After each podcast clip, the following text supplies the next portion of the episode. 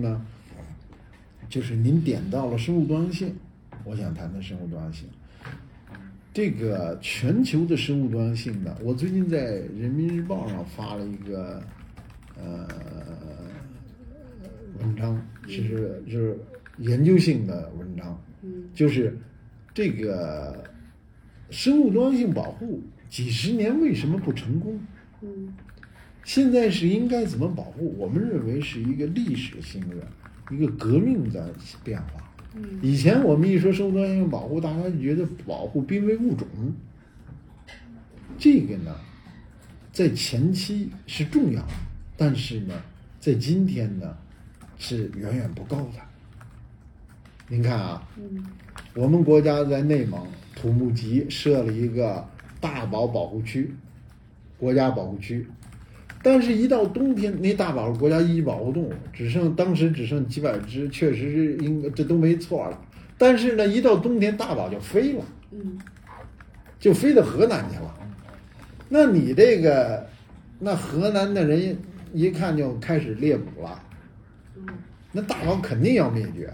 嗯怎么办？我们提出了几个新概念。第一个概念就是 CCFA，就是 CCAFA，叫中华保护地体系。从一六年我们在河南建第一个，他们当时人家猎捕，我们的志愿者不让猎捕，打起来了，派出所不管。他们找到县领导，县领导说我们也管不了。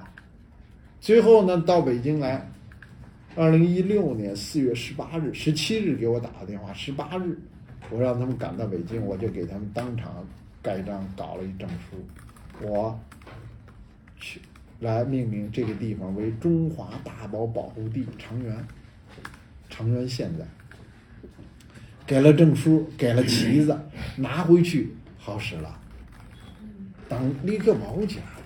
随后我们在这个华北呀、在这个处设了十来个这种大宝，现在变成几千只了。北京开始有大宝了。这个保护啊，不能是光在保护区里保护，要在所有的地方保护。我们就形成了第一个概念叫中华保护地体系，叫 CIGFA；第二个概念叫社区保护 BICA，叫 Biodiversity Conservation in Our Neighborhood，BCON。我们在国际上也提出来，很多专家觉得很吃惊、很振奋。这是我们在全球率先提出的概念，就是在生活之中要保护。小区里面少打点药，是不拔野草，但是就这事儿做不到。你们搞小区建设，能不能少打点药，不拔野草，让野草长，让小区呢变成真正的生物多样性保护的小区？校园也是这样，都要改变。我们如果只在保护区里去保护，根本就没有用的，因为生物是一个，地球是个生命共同体，我们必须在保护区以外所有的地方开展保护。所以呢，我们能不能跟你们共创邻里生物多样性保护？你这个低碳小区，我们能不能协同增效，同时也是生物多样性保护的小区？同样也是，我们能不能这个小区不打药？你我跟你讲，北京我住的小区每年都打药，你一上班他就打药，到春天就马上这个月就开始打。但是，狗会不会上草坪啊？小孩会不会上草坪啊？那些药，其中很多都是禁止的药，非常有害的。就在北京还在打禁止的药，现在就是这么个事实。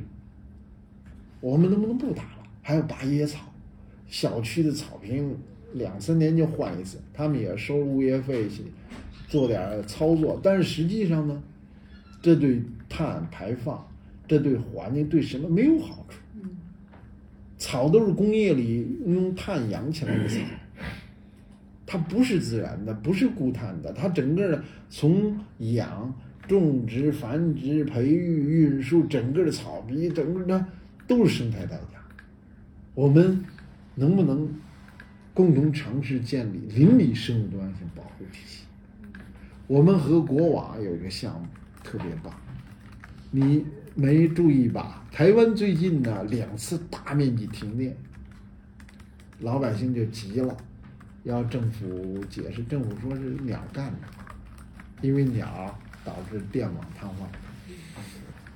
我们呢就和国网搞了个战略协议，专门解决网络运行安全、电网运行安全和生物多样性保护的协同增效。这个呢，就邻里生物多样性保护，不光是所谓的我这个大邻里概念，不是说我们生活的邻里，我们生活和工作保护区之外的所有地方开展保护。所以你们的办公区、你们的这个社区、你们的学，特别是学校，我们在北大搞啊。后来北大那个副校长当时跟我讲，说我们不行，园林局说罚款。在北京，你要不除杂草，你要不打灭虫，就要罚款。后来北大专门写了个报告，园林局特批北大可以搞这个校园生物多样性保护。你们搞校园零碳，其实这些它是协同增效的，嗯，它是互相关联的，它是我们能不能将来在您的校园的。活动系列里面加载校园生物多样性保护，少用药，我们也不说不用药，少用药，让野草长，让校园建立生物多样性体系保护体系。好，我这个这个想到的是这些，希望呢，呃，还是关键的是希望你们